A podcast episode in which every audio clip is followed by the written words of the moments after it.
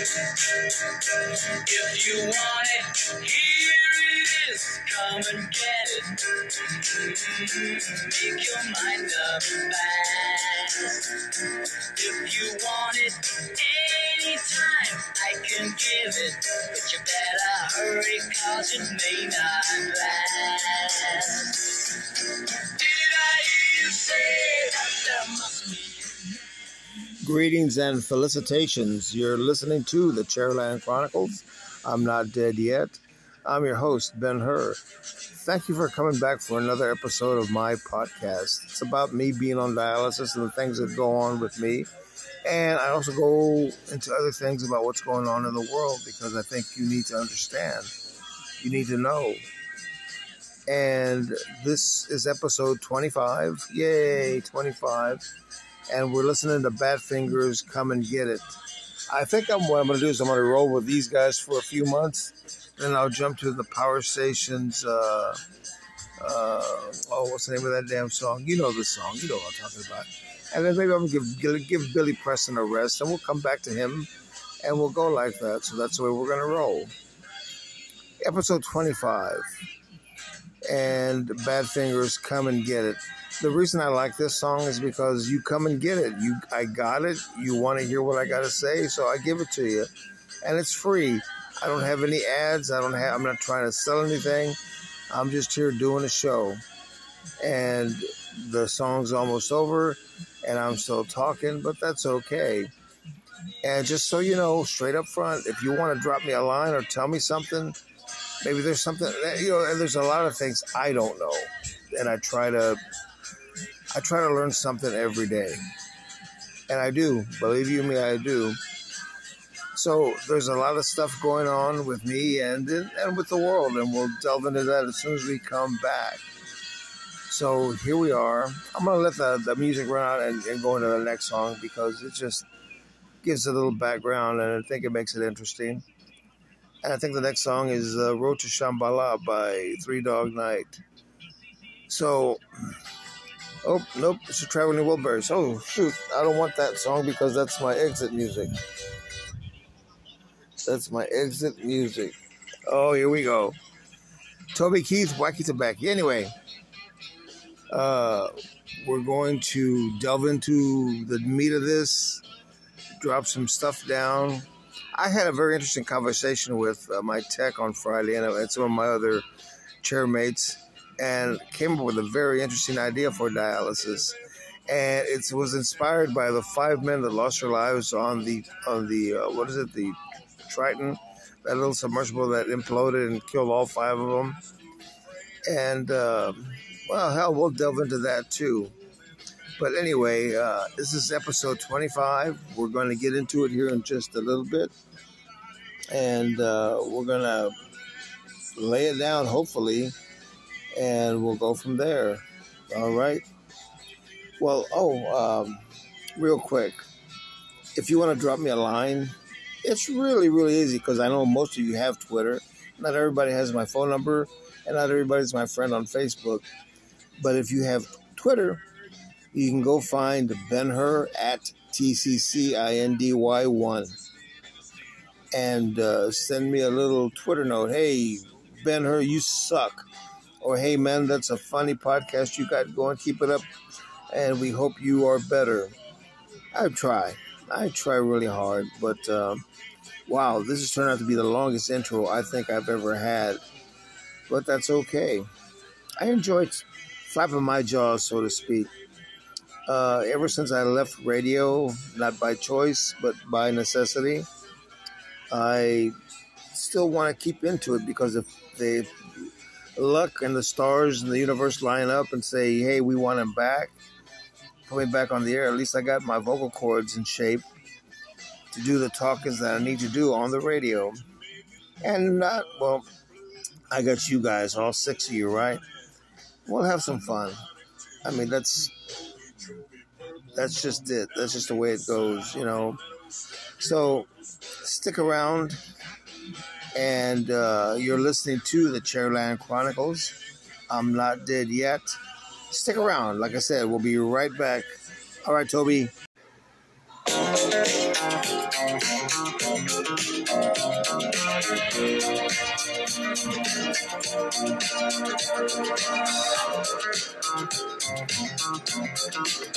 Well, you can't tell by the way I my walk. I'm a woman's man. No time to talk.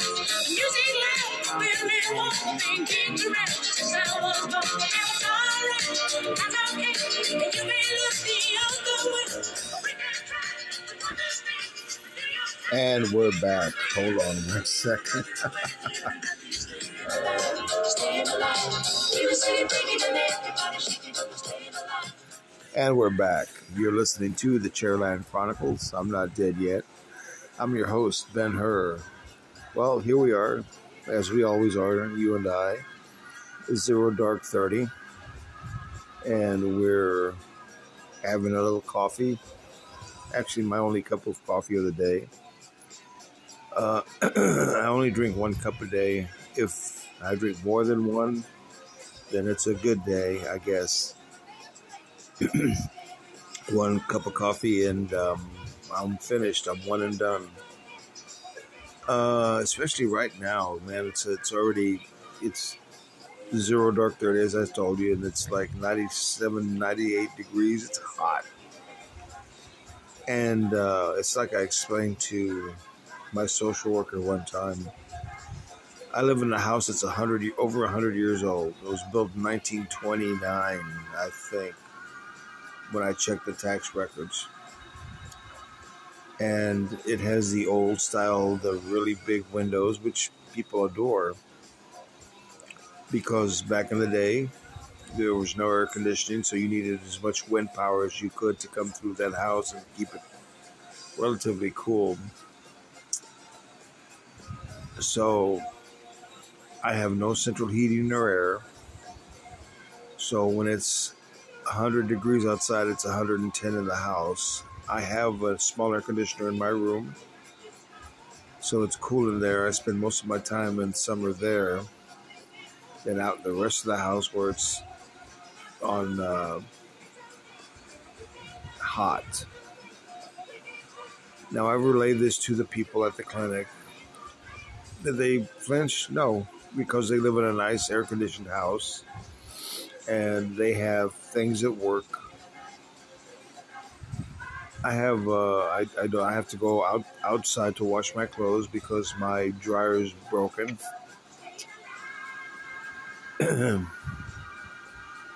uh, three burners on my stove don't work or don't work properly.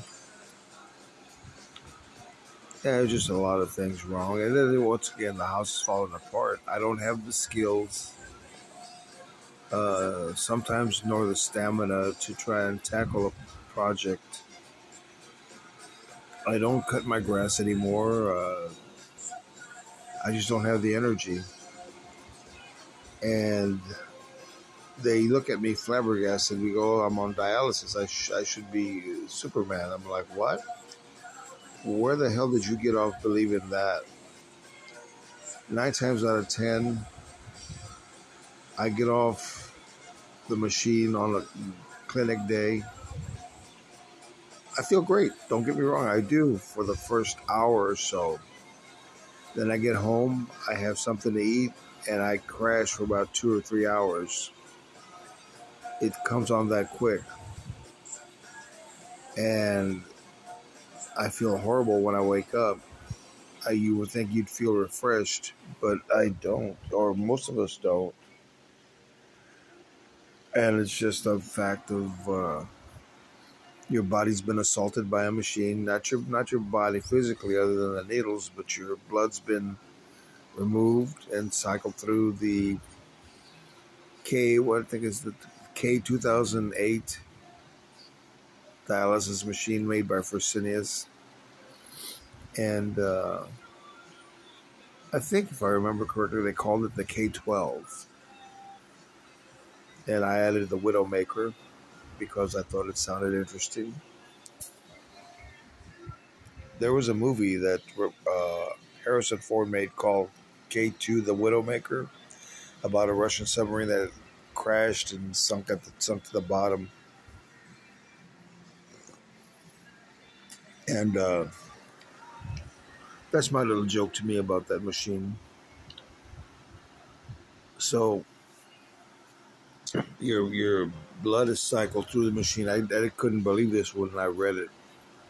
That machine cycles your entire blood volume six to twelve hundred times, depending on how long your treatment is. That amazed me.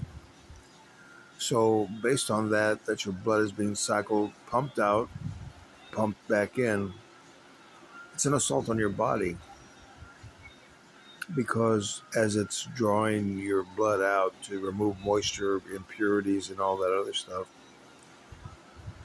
your organs are being depleted of blood. And it's not being pumped back in I, fast enough, I, I don't think. And that takes a toll on the body. Uh, the the immediate effects are cramping, usually in the legs, some in, in my it's weird because in my case, it started out in my in my thigh in my calves, and then moved up to the back. Oh, when you have a a, a, a cramp in your hamstring, my God, that is painful. It's like if you're running down the sideline of a foot at a football game and the back of your thighs just seize up, and you can't move. It's that bad. If you ever had one, you know what I'm talking about. If not, try not to get on dialysis because it'll happen to you. So then, so then you get back to me.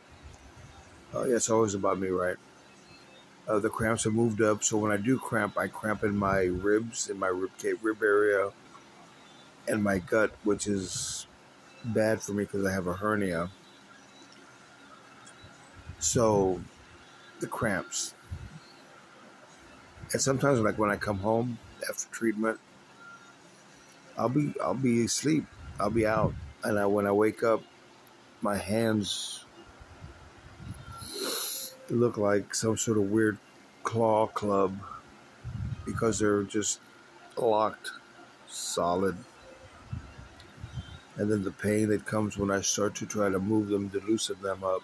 Um, and then they asked a question at clinic the next time, the next session, any cramping? And I said, yeah. Hmm, okay. And that's the end of it. Why do you ask? Why do you bother to ask me if you're not going to do anything about it? You know, give me a magic pill or something, or tell me to, I don't know, do something. But you know what? I did do something. I did it on my own. I listened to other patients. I listened to some of the nurses. A good way to avoid the cramps, they say, is to drink pickle juice. And I've told you this before. Number one, I'm not a fan of pickles, much less pickle juice. And then they said it's not so much the pickle juice, it's the brine in it. Brine is basically salt water, which is the same thing as the salines composed of that they pump back into my system. So, in talking to another patient, he told me that he would pop a Chinese candy into his mouth. And so I thought about it and I was like, okay, I can handle Chinese candy. And if you don't know what a Chinese candy is, it's basically a dried plum. Looks like a raisin, but it's been soaked, it's been sitting in salt.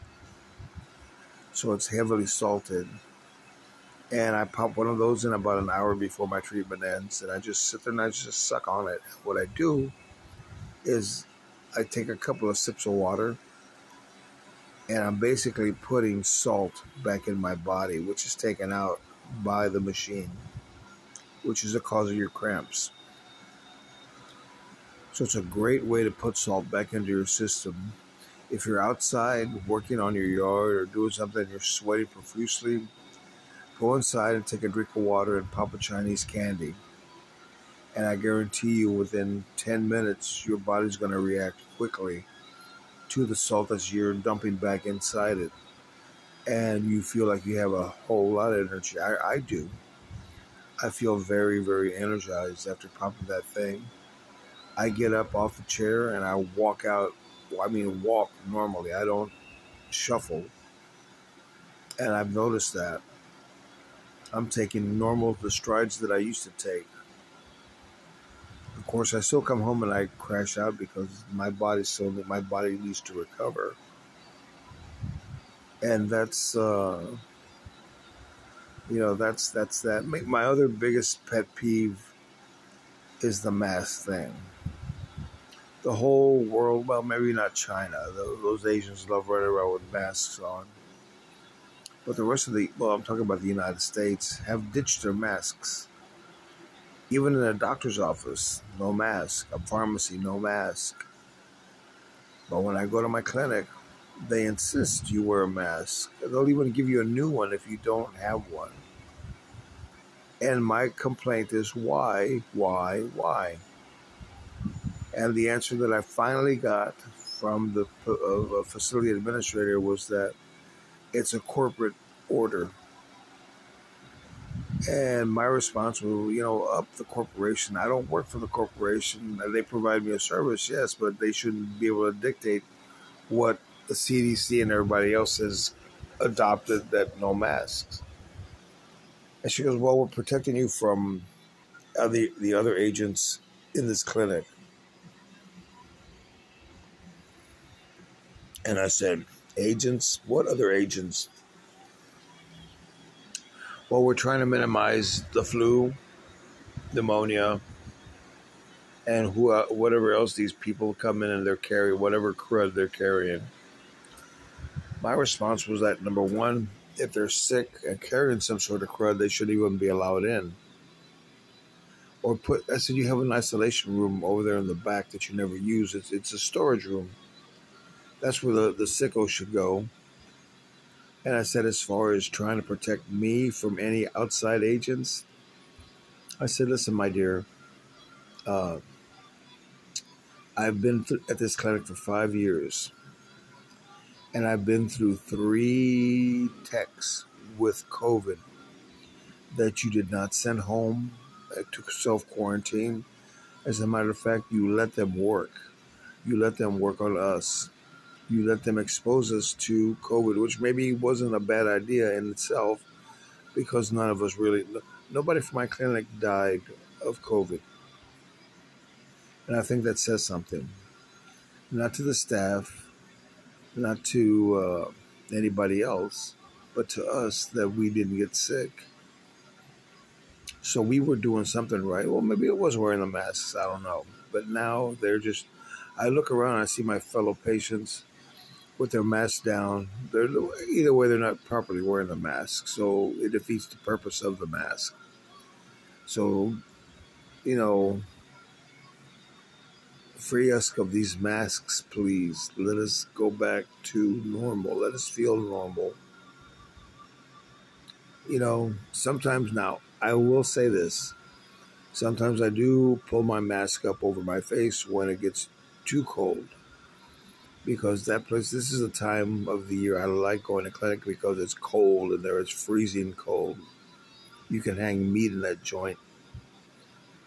But then lately, the past, I want to say two weeks, it's actually been hot in there. You go in there and you're like, oh man, it's hot in here. And even the techs are complaining that it's hot. And I don't know what it is. I don't know if they they're not they they don't they don't turn on the air conditioners soon enough. Something's wrong. The air the air's not flowing, and it's usually very cold in that joint oh, um, we have a new dietitian. I haven't met her yet. She hasn't made the rounds to- toward me. But the old one is gone. The old one that did nothing is gone. But we have a new one that may do nothing, but we'll find out. I saw her from a distance on the other, other end of the room where she was working, and she looks competent. She's not a young kid like the one that we that we just lost. So this one may have some experience and may have answers to our to my questions, not our questions. I'm the only one that seems to ask questions. And maybe we'll see if things get better with this one. If this one's going to actually do what the last the last the one before this one did, which went out to companies that produced snacks and found snacks that were compatible for people on dialysis and secure some free samples. In the event that we like what we have, we may want to go and purchase, which is a pretty smart thing if you ask me. And you got something out of it. Now this one doesn't do us. Uh, I'm, I'm not going. I'm, I'm going to delete the expletives. She's going to do a effing thing, and that's the problem. So we'll see. Only time will tell if these people are competent or if they're not, and we will find that out. And I'll make my complaints, and if enough of us complain, maybe they'll get rid of that person although there are two texts they need to get rid of. And uh, they got to go. I mean, they're just not competent. And, well, I've. Uh, hold on, I need the last pull of coffee. Hmm. Oh, Why's the last slug of coffee always the best? Oh, that was good. So there are two that got to go. One is because when I hear the other patients complaining about, you know, she's not, she doesn't stick you well, she's rough because she's young, she's never worked in this field before. She's here because she's dating the the son of the facility administrator, and uh, we complain or the patient, her patients complain to us about her. And I keep telling them the same thing. I sound like a broken record. Complain to her, to the facility administrator. Tell her that she needs to go because she's not good. Her only other job was working in a restaurant. Well, maybe she should go back to that because she seemed to be good at it. I don't know. But if she's hurting patients and doesn't seem to care, you shouldn't be in that field of work. The other one, uh, I hear complaints about her from her patients that you know she's not good at her. They she hurts you when she sticks you, and I tell them the same thing. You got to complain. You got to complain. You got to complain. The three C's, and hopefully, if they listen to you, and I said, now if they don't listen to you on this on this level, go over their heads, go to the head doctor at the top of this pyramid and complain and get rid of them. You're listening to the Chairland Chronicles. I'm not dead yet. I'm your host, Ben Hur. We'll be right back.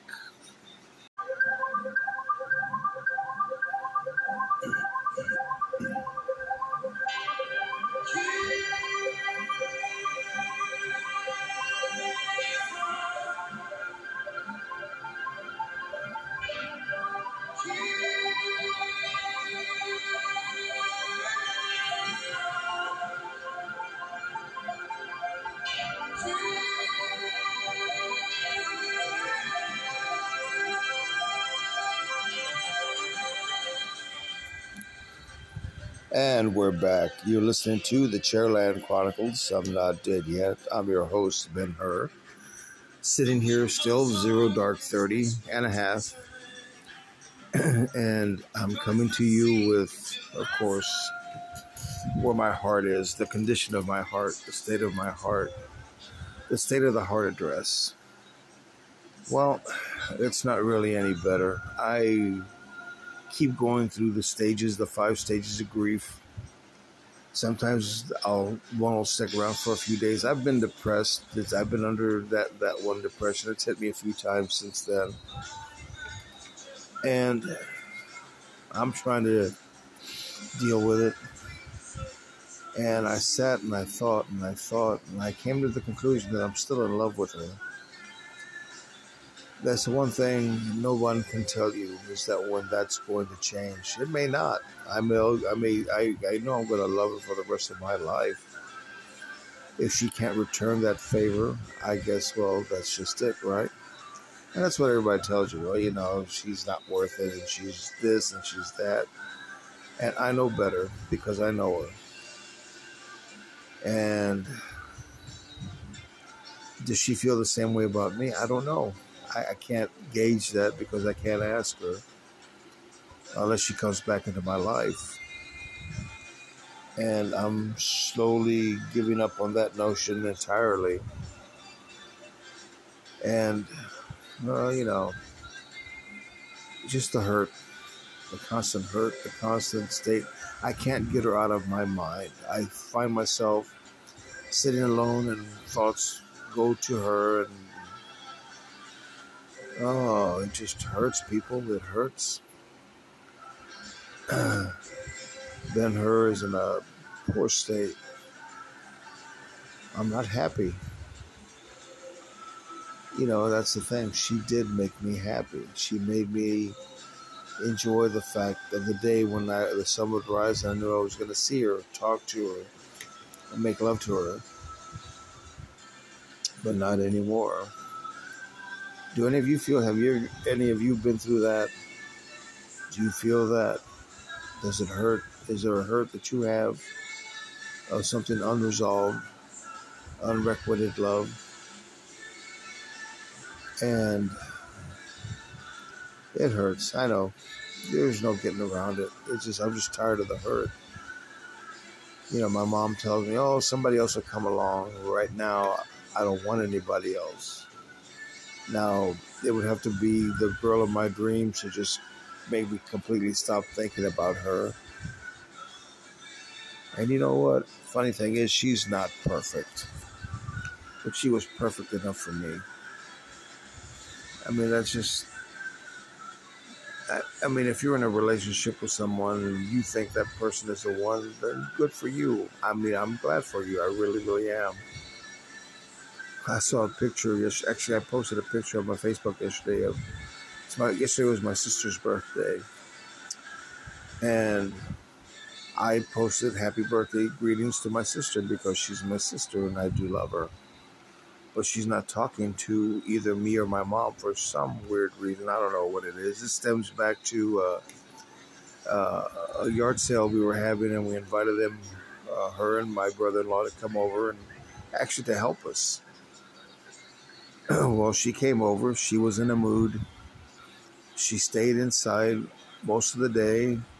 Uh, so we were outside with my brother in law and we were making conversation, but she was sitting in the hallway by herself. And I remember coming into the house a couple of times, seeing her looking like she was crying. And I don't, I don't, know what that's all about. Uh, and this is back in late March. I want to say, I think it was like the third week of March, April, May. We're almost through June into July, so that's been three months of no contact. She hasn't called my mom. She hasn't come over to visit like she did, so she's in a funk of some sort. I don't know what it is. My mom and I, well, because of who we are, we think the worst uh, you don't you know if you knew my family you'd know what I meant but I'm not going to go into that kind of detail um, but I don't know. I don't we don't know what's up with her you know? So when Mother's Day rolled around she sent my mother a very simple text Happy Mother's Day that was the end of it. So I put out a couple of feeders on Facebook just to wish her a happy birthday I mean because you know I'm a dick if I don't and yes, though naturally I am a dick, I'm I won't be a dick to my sister or my brother-in-law. I love that guy, but well, we don't know. We'd like to know. My mom's not happy, and that's another feather in my cap, in my unhappy cap. You know, things that are going on, things that are not right with life. And maybe if she came back into mind, things would be a little bit better, but I'm not going to hold out for that. I do love her. I am hopelessly, endlessly in love with her, and I can't, I can't turn that off. When we were together this last time, things were right, things were perfect. I felt good being with her, knowing she was by my side, not behind me, not in front of me, but at my side where your partner should be, your second in command should be, your army should be. And that's not to be. To be. And so I'll go on another day and I'll feel what I feel or not feel. And I'll try to do the best that I can. Uh, how did you handle a breakup or a loss? You can reach out to me on Twitter. I had to think about that one. Uh, I had a senior moment. Ben Hur, B E N H E R, at T C C I N D Y, or T C Cindy, as my ex used to say, because she thought I had another girl. And if you're listening, which I doubt, there's never been anyone but you when it was you. I had no desire for anyone else but you. But you had other plans, I guess. And that's all right. What are you going to do, right? So, that's what we do. We go on and on and try to make things better. And, you know, they say you'll get over it, but the thing is when. I'm tired. I'm tired of feeling like this. I want, if there's somebody else down the road for me, I, um, I want that. I need that moment to happen. When? That's the worst part. Yeah, just drop me a line. TCCINDY. Ben Hur at TCCINDY1. Aha, I forgot about the one. TC Cindy 1. Cindy's, if you're out there, I apologize. It's just the way it worked out. I didn't plan it that way. It's just the way it worked out. So, you're listening to. Oh wait, oh man, I just blew it. Now I gotta, I gotta talk for another minute, another fifty seconds. So, like I said, uh, Ben Hur, B E N H E R, at the ampersand, all caps T C C I N D Y.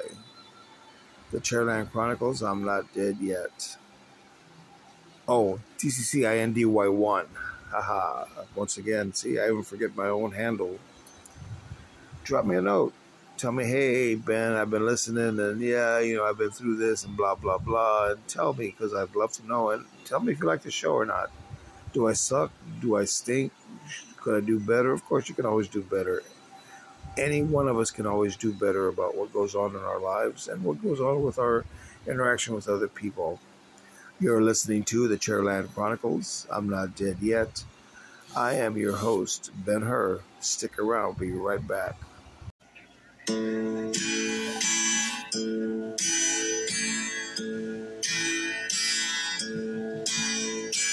All of only strolling in from the sea. My desire is always to be home Mull of Kintyre.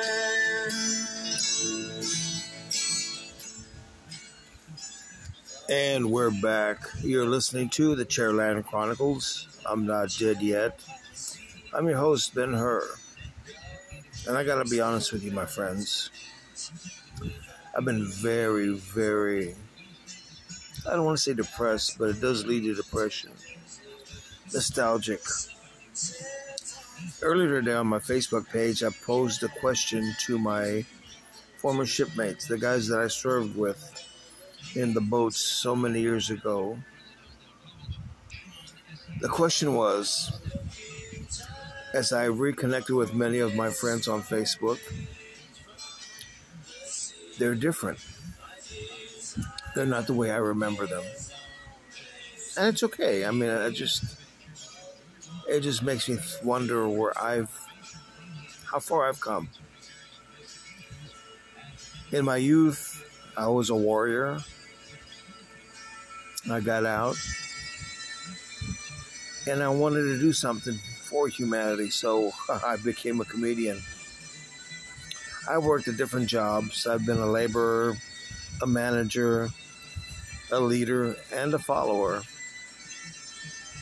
And I failed many times at many of the things that I've done. But I keep moving on. I don't know why. I don't. I saw a picture of a friend of mine from our, the day we graduated high school. He was a good looking, dashing young man. I looked like a nerd. Um, I found an even older picture of my mom holding my sister as a little baby and myself. And I'm staring at this camera and I've got this big, stupid smile on my face. And I posted that picture and wished my sister, you know, birthday greetings. But that view, that picture, that that smile still haunts me. And it's been two days, three actually. It's me, I think I'm about six years old. I'm already a big kid. And like I said, I've got this big, stupid smile on my face. And it made me think I don't smile anymore something happened to me. I know what happened to me, and I can tell you, I got molested as a child by a family member, and this went on for several years. I couldn't tell anybody. I couldn't do anything. I was a kid, and I think that's when I lost my smile.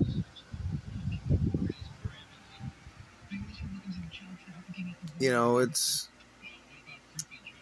it's as I've found out in my life. It is what it is, and there's not much you can do about it. Nowadays, it's if you see something, say something. Because now people will stop and believe you that you're not some crazy kid just making accusations. But anyway, I posed a question to my shipmates because as I read their posts on Facebook, many of them have turned to God. How and why that happened, I don't know. We went from hunter killers with an attitude of kill them all and let God sort them out to we become the warrior philosopher. Time does a lot to a person, does a lot to a man. Because every now and then that man can stop look down the line that he's come along and see his mistakes even more clearly. I do. I see my my mistakes all so clearly, friends and neighbors. But you know what? We're linear beings. We we go in a straight line, and we cannot go back to fix what was, because now is what is. And that's what you have to live with and live by and live for. So, getting back to the question is what has changed you? Was it becoming a father and a grand or a grandfather that changed your attitudes when you hold your little baby grandchild in your arms and hope they have a good life and a good world to go into? You did what you did to try to make it what it is good or bad. But I want to hear it from them. I want them to tell me what they think it was, or if they've noticed a change. I'll give you an example. Many of these men, I was, we were hardcore drinkers and partiers. Now, one is a deacon, is this upstanding member of his church and uh, he probably wouldn't want anybody to know what his past was like. I, I know what your past was like, and that's okay. We were, that was then, this is now. And nary the two shall meet. Although they may come up from time to time in conversation or an argument. So, yeah. Another one has become a gentleman farmer. He posts pictures of his crops and the things that he's canned. And is he canning for an apocalypse? I don't know. But he's become a gentleman farmer. Another one is a gentleman woodworker. He collects metal in his workshop and cuts it up and burns it for fuel. So we've all I guess, been through the ringer, so to say. But let's get back to me for a second. Now, I served my country. I got out. And then I went on and became a laborer, a laborer in the labor force. Hell, I was even a guard in a jail. And I don't know. It, it you know, it just I see my life as as a failure. I really really do. I really feel that I have failed. But see, in failure, you can look back and see what you did wrong and correct it. You can correct the the um, the error on the line as you walk, as you go forward. And the thing is, you have to keep moving forward. You have to keep searching. You have to keep winning. You can't give up. So the question was posed What changed you? Or did you do you feel that you've changed? I know you have. I can see it in your words when you post things. But I remember, oh, there's another friend. Uh, he's a rancher. He has pictures on his on his Facebook of riding horses. Another one lives in the Carolinas. He's not on social media, but we talk on the phone. I miss him. He was a very close friend, a brother, and I miss him dearly. He lives in North Carolina. He's a retired mailman, and he sits at home in his retirement, sips wine. When I knew him, we used to smoke weed, a lot of weed, a lot. I mean, a lot of weed. We were oh, jokers, tokers, and smokers. That's right. I'm not mentioning any names because they still have they, these guys got reputations to protect, and I understand that. I get that. But this is me, and this is you if you're listening. Talk to me. Reach out to me. You can get me on Twitter.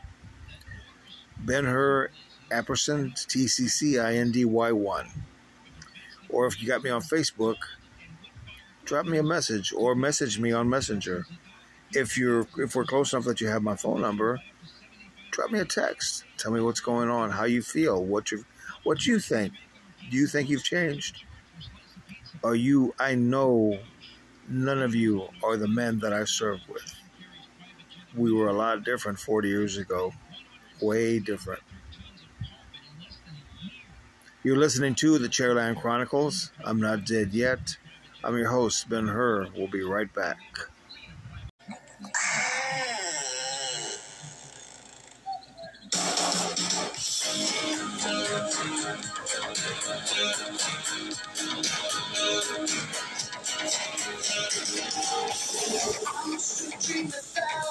dreams. Beholden by a million screams. Hear the marching feet. They're moving into the street. And we're back. You're listening to the Chairland Chronicles. I'm not dead yet. I'm your host, Ben Hur. Thanks for sticking around. What is going on in the world? The world is a land of confusion. That's the hence the uh, bumper music there. Uh, let me get you caught up if you haven't been following the news. There was a mini coup almost in Russia. What's going on is uh, there's a mercenary group of about 30 to 40,000 soldiers, could be more. They say they're a very large force, known as the Wagner Group.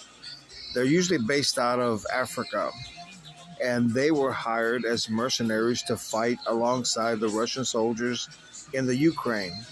And so they packed up their gear, even got some gear from the Russians themselves, and marched up to uh, Ukraine and proceeded to help terrorize the, the villagers and take over towns and rape, pillage, and plunder, along with the other Russian soldiers that were doing the same thing. In recent days, about three, four days ago. I think I heard this on Sunday. Uh, Russian units were openly attacking Wagner group forces. And uh, the upper echelons of the Wagner group did not like that. felt betrayed by the Russians who they had pledged their sole uh, uh, allegiance to. So on Monday, the head of the Wagner Group ordered his entire army to attack Russian units near them. So they did just that. They took over the towns that the Russians had occupied, ran them off, or killed them, and uh, said that's not enough. We want to. We need to get rid of Putin. Putin screwed us. Putin stabbed us in the back. So he marched his entire army, a 200 long mile long column, I believe it was, is what they were saying, up north and got within 120 miles of Moscow.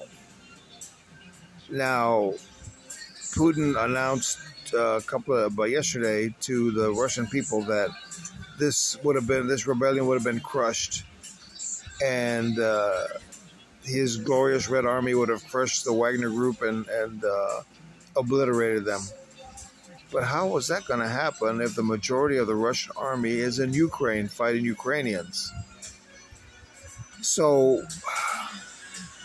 what happened, and this was just recently as just this morning, the head of the Wagner Group contacted Vladimir Putin, and Putin said, "Chill out, brother. Uh, it's not going to happen. You're not going to overthrow me. What happened? Uh, I didn't. I didn't betray you. I don't know what's going on. Let's be buds." So the guy said, "Da, comrade," and so they're buds again.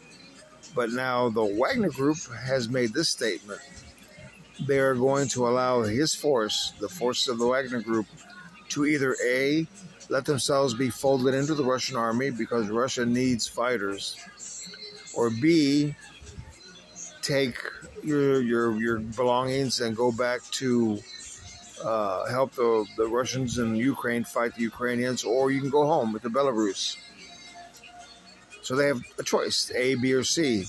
But in, in, in all of that, they're going to turn over all their equipment, tanks, aircraft, weapons back over to the Russian army. So everything's cool.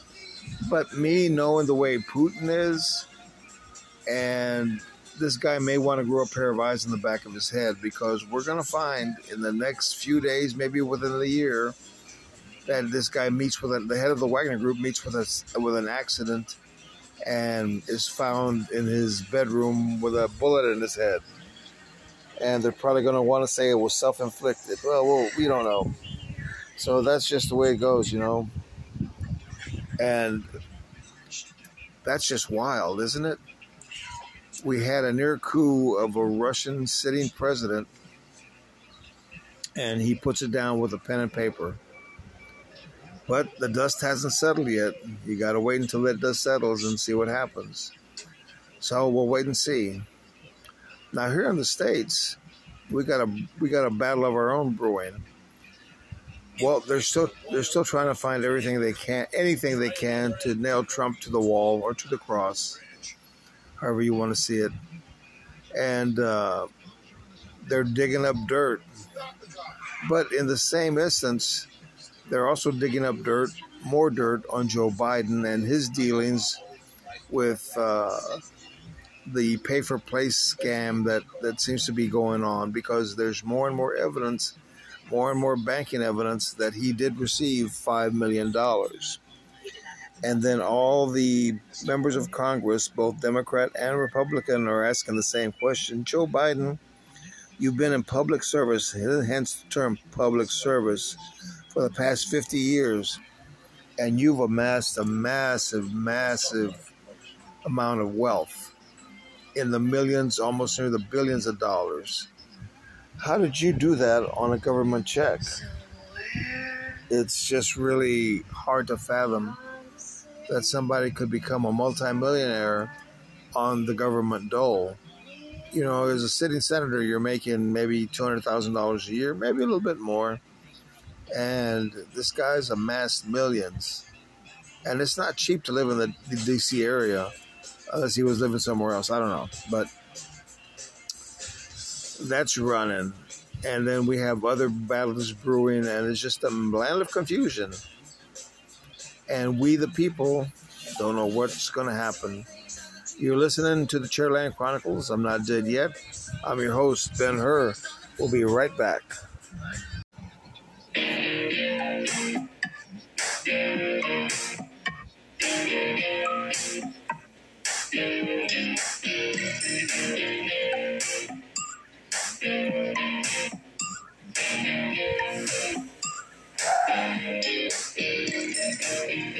Hot sun burning my feet just walking around. Hot sun. And we're back. You're listening to the Chairland Chronicles. I'm not dead yet. I'm your host, Ben Hur. Thanks for sticking around. Uh, it's only Tuesday, and I'm pretty much close to completing this ep- this week's episode. I will continue to release it on Friday. I'm not going to release it early. I thought about it, but no, I'm not going to do that. So we opened with Genesis again. It's not a an omen. It's just I happen to come across that song and I like it. I think kind of fits what's going on. Uh, I spoke a couple of blocks back about things that I've done in my life.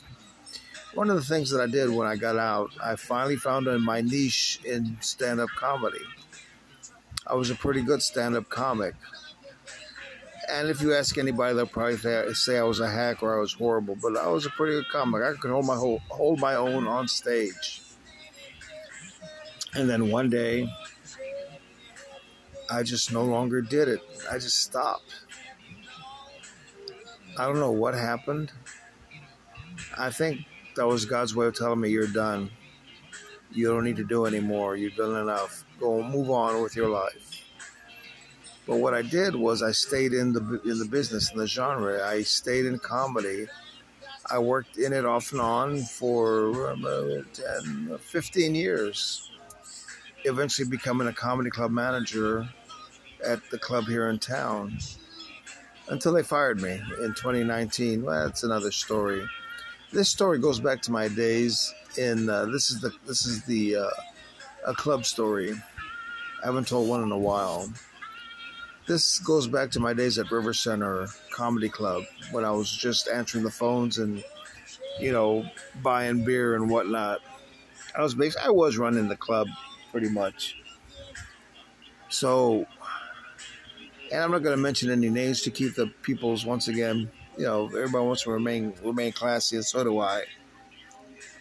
But we had a comic come in to headline one particular week. He's a great comic. I loved him. He's a funny guy. He's a good guy. We were friends. Uh, we were always talking on Facebook and whatnot. And then I found out through the grapevine that he had a drug problem. He liked doing drugs and he just couldn't stop. So, you know, I didn't think anything of it. It doesn't bother me, it doesn't affect my life in any way he wants to do what he wants to do. I mean, I was doing what I did. I mean, I did my share of drugs. That was my problem in the Navy. Weed, coke, acid. I've done my share, folks, and I'm still here. And I'm a little bit better. But I had my I have my demons, let's just put it that way.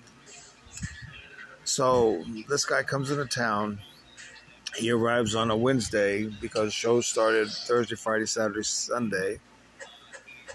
So he comes in and he asks the manager if he can get an advance on his, his pay for the week. So he said, Sure, how much do you need? He said, $3,000.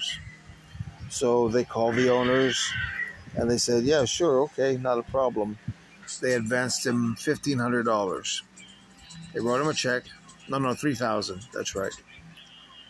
So he's got three thousand dollars burning in his pocket, and I'm driving him back to the uh, apartment that he stayed in, or that the comic stayed in. And as we're driving back, he said, uh, "Hey man, you know where I can score?" And I was like, "Okay, what is it you're looking for?" I need some coke. I said we got to we got to the apartment, and all to do was get off and go into the apartment, and we were done. He said I need a thousand dollars worth. He reached into his coat pocket, pulled out the water cash, peeled off ten one hundred dollar bills, and put them in my hand and said, "Just get me a thousand dollars worth." I said, "Okay." So he got off the he got off the, the car, went into his apartment. I drove off. I came home, and I'm I'm I'm done for the day. So now I got to figure I got to score this guy's coke for him.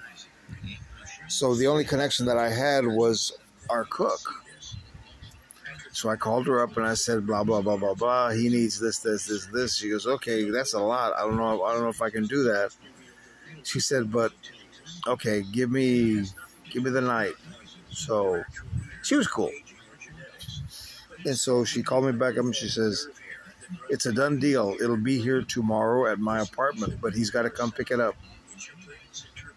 And I was like, okay. So I went I went home. Well, I was home already, so I called him up and I told him, okay, I got you, I got what you needed. But the thing is, the only stipulation is you got to go pick it up. I'll drive you to the place, but you got to go into the apartment and pick it up. That was her stipulation. That was my connection stipulation. So he was like, okay. So the plan was the next day I was going to go pick him up because I had to work that night at the club. I was going to pick him up, take him over to where we had to pick up the product, and uh, then take him back to the club, and that's and then we were done. As I look back on this this event, and I was in a whole, I could have been in a whole lot of trouble had I, had we gotten caught, both of us. So I take him to the apartment, and he's kind of freaking out. He's like, I don't know why they. I said, no, that's that's what they asked for you because it's your stuff. So I gave him the thousand dollars back, and he got off the car. I said, "See, it's a it's an apartment right there, whatever the apartment number was. It was on the second floor." So I said, "I'll be here watching you. I'll keep an eye on you."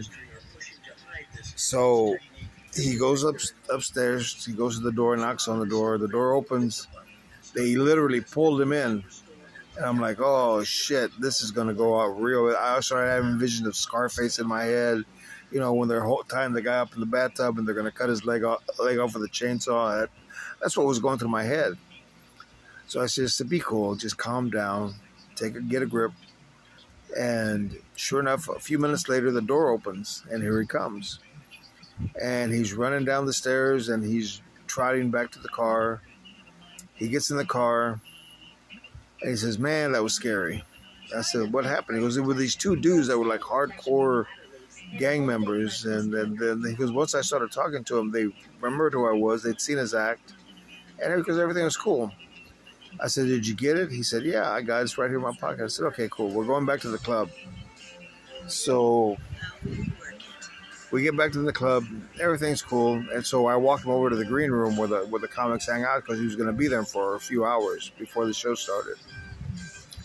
So we're just chatting, and I said, "Hey, by the way," I said, "Look, I've done my share of coke." I said, "But I've never seen a thousand dollars worth. Can I see it?" He said, "Sure, man." He reached into his the the, the coat of the pocket of his coat of his jacket, and he pulled out, and I am not kidding you, a sandwich bag, a sandwich bag, a bag that you put a sandwich in and when it was full of what looked like powdered sugar. And I was like, wow. I said, I said, dude, I've never seen a thousand dollars worth of cocaine. That's quite a bit. That's quite a snortful. And he goes, this has to last me till Sunday. And I said, okay, cool, man. That, that's that's fine. I said, but if you need more, I can get you more. I, I know my connection told me anytime your your door is open to you. So for the next three days, he does his performances. He's spot on, but the man is sweating profusely on stage. I mean, the lights, the lights are hot when you're under the stage, but he was. I mean, he literally had a wad of napkins in his hand, and he kept dabbing his forehead and his, the underneath of his of his mouth and wiping his mouth he was coked out of his mind. And he was performing. That amazed me. It really, really did. But he did, he was finished with all that blow by Saturday and he needed more. He said, I need $500 worth. So the cook brought it in, the deal was done, and uh, he went on do the next two days, and everything was cool. Now, the guy had a problem, and it eventually was led, what led to his early his early demise. He's gone now. He's no longer with us. But he was a good man. He was a good person, and I can say honestly, he was a friend of mine, and I miss him. And the stage misses him, and sometimes I miss the stage. I've tried many times to try to go back up, but it now has become a fear, a phobia that that prevents me from getting back up. Oh, but the question you're asking is talk to us about the drugs, Ben Hur. We want to know about the drugs. Well, I have other stories, but that's just one tale of the club. There'll be others. Some of these guys aren't good people, they're jackasses. We'll get into that later. You're listening to the Chairland Chronicles. I'm not dead yet. We'll be right back. Promise.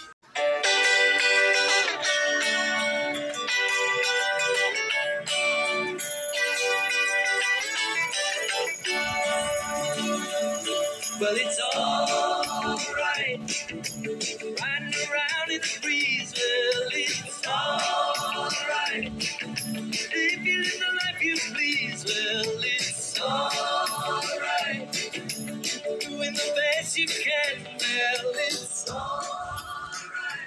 And we're back. You're listening to the Chairland Chronicles. I'm not dead yet. I'm your host, Ben Hur. Wow. Well, like I've always said, if you know when you hear the Traveling Wilburys end of the line, we've come to the end of this episode. And we've already done that. I'm so giddy for some strange reason because it's only Wednesday and I'm done with this episode. I finished yesterday. I recorded the last block yesterday. And I realized it's only Tuesday. I still got Wednesday, Thursday, and Friday. But don't worry, I'm still going to publish this on the day that it gets published, which is Friday. And we'll go from there. What happened to my music? Oh, I don't know what's going on with the internet. Everything's running slow. See, it starts and it stops and it starts and it stops. Anyway, uh, I feel this is episode 25, and maybe it's the fact that it's number 25, but there's something about this one I feel really, really good about this. Probably better than I've felt in a long time. I don't know if I reached a milestone, if I've crested the hill, and now it's downhill. I don't know. But I will tell you what I always tell you at the end of every episode to live, to laugh, and to love. Live your life as if today's your last day on this earth because it just might be. You don't know. So you got to live for what it's worth. I'm not saying get up and tell your boss he's a jackass, but hey, you never know, right? Laugh. Because if you get up to tell your boss he's a jackass, he's going to fire you, and everybody else is going to laugh. So you, you did your part. You made everybody laugh. You gave everybody a good laugh. Hey, look, there goes Phil. He's, he's the jackass. Ah. But I'm saying life's not a joke. But there are times when it's really, really funny, you know. Like the time when your grandma slept on that bean that was uh, dropped on the floor and you were the one that probably dropped it. That kind of laugh. Yeah, grandma broke her hip, but she healed. But she, you could say, hey, abuelita, remember when you fell on that beam? Híjole, that was funny, man. And then love.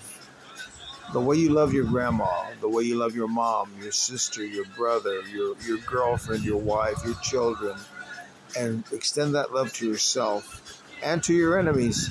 You gotta, you gotta do that. You gotta do that. If you don't, you're gonna go to hell. I know what I'm saying. Well, until next week, I will be back, and hopefully, episode 26 will be just as good. I hope so. Fingers crossed. Until then, I leave you with the Traveling Wilburys. Enjoy. Adios, amigos.